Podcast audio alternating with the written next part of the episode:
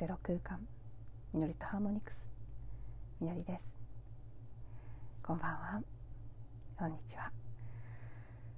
はい、えー、今日も聞いていただいてありがとうございます。363話目となりました。そして昨日が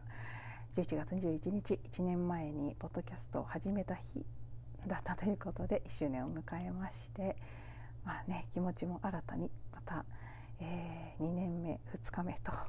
いうことではい1122の日いろんな意味でなんとなく私にとって、うん、結構始まり感が強くありました。昨日もうね見てくださった方もいらっしゃるかもしれませんがこのポッドキャストのカバーアート変更して最初あの一旦納品してもらってたもので設定したらすごくあの iPhone の画面でアンカーであるとか Spotify に反映された場面を見たらとっても小さい上に文字が薄くて見にくくなってしまったので急遽あの修正をしていただきましてちょっとねまたその一旦アップしたものとは質感の違う縦書きで「自分に帰るゼロ空間」と書かれていて後ろにねあのゼロがちょっとねこっそり浮き上がっているような感じがまた素敵だなと思ったんですけどそんな感じの画像に最終的に落ち着きました。はい。デザインも変わりましたので本当にリスタート。という感じです。あのこちらのポッドキャスト改めてになりますけどどんな思いでやってるかということを今日はちょっとお話ししてみようかなと思います。予定してませんでしたこれ。今突然自分が言ってるのを聞いてへえと思ってます。はい。一番の大きな意図というのはこの番組の説明欄にも書かせていただいてますが聞くだけで心と体が整う音声になることというのを多いとしています。内容は 正直どうでもいいと思っていて内容が興味があって聞いてくださる方ももちろん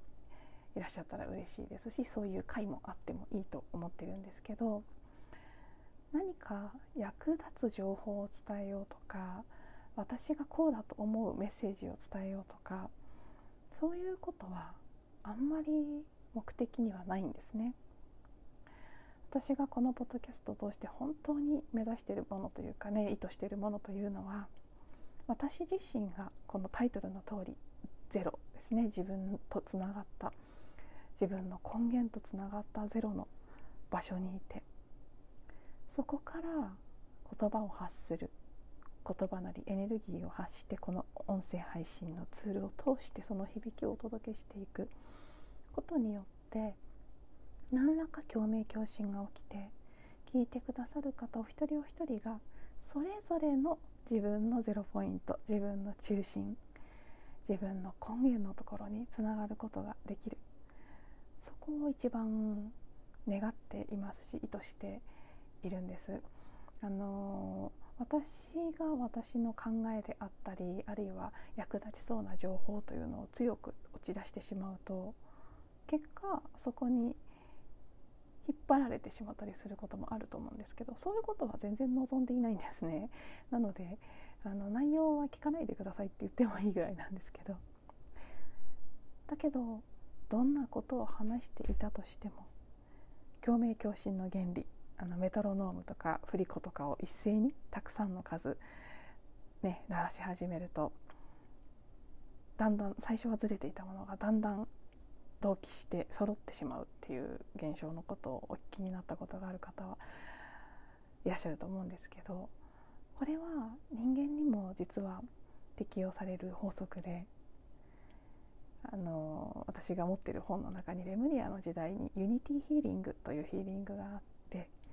その施術者が自分のユニティ統合された統一された自分の状態にいてただその状態でいるということを通してその場に一緒にいる人もユニティの統合された状態になっていく。っていうスタイルのヒーリングワークがあったということが書かれていた。それを見た時に私はああ本当にそれだ私がやりたいことはと。多分きっと過去生というものがあるとしたらレムリアの過去生でやってたんじゃないかと。本当に強く思ったんです。いつもヒーリングで何か誰かを癒すとかコーチングでもそうですし、まあ、コーチングはねどちらかというとクライアントさん自身の力を引き出していくアプローチなのでそこが好きでもあるんですけど何か教えるとか癒すということに私自身があまり興味がなかったりなんかちょっと引っかかるんだよなって思うところはそこで結局与える側がどこか力を持ってしまうような感じになるのが好きじゃなくって。で一人一人がただ自分である自分の中心にあって自分のユニティの状態でいるということをしたら共鳴共振の原理で絶対周りにもそれはいい影響を及ぼしていくしその自分を整えるということ自分が自分の状態に責任を持つということを通してしか本当の意味では人の役には立てないと私はどこかで強く思っていましてなのでこの音声配信も何かを教えようとか伝えようとか分かってもらおうとかそんなことは基本思っていないんですね。私がただ心地よく自分とつながって自分のできるだけ完全にはねなかなか私もただの人間ですからいつも100%ということではいかないですけどでもそれなりに自分を整えた状態でしっかり音声を取り始める前にも後にもほぽのぽののクリーニングをしてゼロの状態にできるだけ近づいてそこから自由にその時浮かんでくることを話すということを通してそのゼロが伝わっていくんじゃないかと。ウニヒピリとウニヒピリインナーチャイルドとインナーチャイルドですね。潜在意識と言い換えてもいいですけどは何かこう本当信号のようなものでコミュニケーションしてるんじゃないかと思うんです。なのでまあね私が自分自身にくつろいで正直にあるがままを語っていく。言葉にしながら一つ一つクリーニングしたり自分の状態を感じたりしていく。いいバイブレーションの状態で電波を発していく。そのことによって聞いてくださる方がその方なりの感じ方で整うなり癒されるなり何かに連動して何かに気づくなり楽しむなり眠るなり 何らか起きるとしたら起きたらいいし起きなかったら起きなくてもいいしという感じで思っている。それがこの番組の唯一にして最大の意図なんです。実際聞いてくださってる方たちから、まあ、内容云々というよりも聞いていて心地いいとか声を聞いていると安心するとか聞いてると寝ちゃうんだよねっていう言葉もよくね耳にするんですけどそれは私はいいことかなと勝手に思っていて。何であれどんな形であれそんな風にリラックスして自分に帰るという時間と空間をお届けできる番組になればということをただ一つ一番に願って配信し始めましたし1年経った今363回までやってみてその思いは全く変わらないむしろもっと強まっているなと感じています。なので今後もその聞くだけで心と体が整うそして自分のゼロそれぞれの方の聞いてくださる方全てのそしてやっている私自身もみんなが一人一人の自分の中心自分の本質のゼロの場所に帰れる。それを意図しながら続けていきたいなと思っていますなのでねカバーアートにもよりゼロ感とかそういう何て言うんでしょうね自分に返っていくようなクリーンなそして自由で同時にとても光り輝いて明るく広がっていくような質感がね画像にも加わったことすごく嬉しいなと思います。はいこんな話をするつもりは全くなかったんですけどなぜかこんなところから始まりました。そしてなんとなく他に何か喋ってる間に言おうと思ったことがあった気がするんですけどあ思い出しました。そうそう。あの昨日画像を更新するタイミングで久しぶりに番組のあの何て言うんでしょうね。設定のページを見てでそこで画像変更したんですけどその時に同時にジャンルというところが気になってこれ実は何度かずっとね気になってたんですけどあのポッドキャストジャンルがあっていくつかある中から選ぶことができるんですそして1つしか選べないんですけどどうもやっぱりこの番組どこに位置するかっていうのが完全にフィットするものがなくて始めた当初迷ってすごく迷ったんです。えーと候補は4つあって自己啓発メンタルヘルススピリチュアル。それからこれは昨日気づいたんですけど個人の日記というジャンルもあったんですね。この4つのどれかであり全てなのかなっていうふうに思ってるんですけどどれか1つに寄せるとなった時にね本当にその4つの全てだしそれ以外もあるかもしれないっていうぐらい本当ジャンルを1つに決めるのは難しいんですけどあえて1個にするのであればまああの一番本当にこの音声この番組が伝わってほしい方に見つけてもらいやすい場所に置くのがいいだろうと思っているんですけど始めた当初はなんとなく私の中にいろんな思いがやっぱりあってメンタルヘルスって感じなんか別に癒したいわけでもないしでもスピリチュアルって言って言い切ってしまうことにも抵抗がある。で個人の日記というのはあるのに気づいていなかったのでその時点では選択肢になくてということで消去法的に自己啓発というところに置いてみたんですね。コーチングというのはまあ、ざっくり言うと自己啓発の分野に入ると思うので一応ライフコーチというのがメインの職業ということもあってコーチングジャンルあじゃました自己啓発ジャンルに置いてみたんですけどあの自己啓発ってていうのは教育というジャンルのサブジャンルなんですね。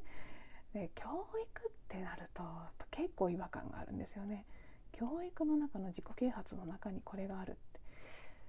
さっきも言った通り何かを教えたいとかっていう意図は私には全然ないので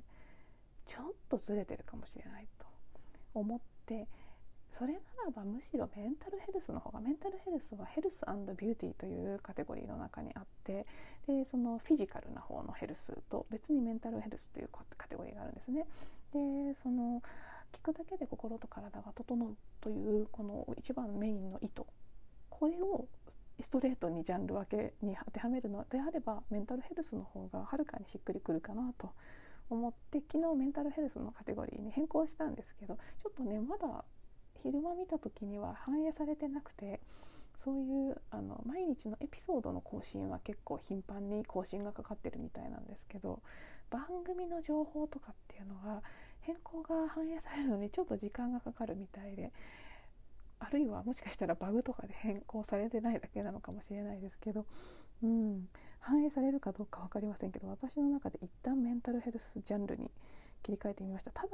メンタルヘルスって言い切ってしまうのもね 結構スピリチュアル的な情報ももちろん入ってきているでもスピリチュアルだけでもないで そうスピリチュアルは今度何が一番引っかかるかって宗教という大きいジャンルの中の1カテゴリーなんです。で他にはそのヒンズー教とかキリスト教とかそういういろんな宗教が並んで最後にスピリチュアルっていうのが出てくるんですね。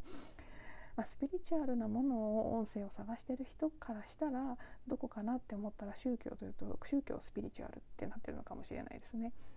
まあそこを見るでしょうから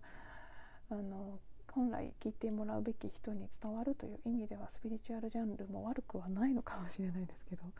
でもなんかちょっとなそれそれも違うしっていう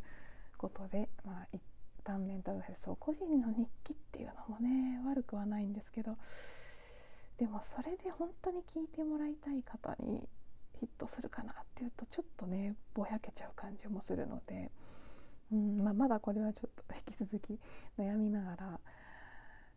いつかまた変更することもあるかもしれませんけれども一旦メンタルヘルスというジャンルに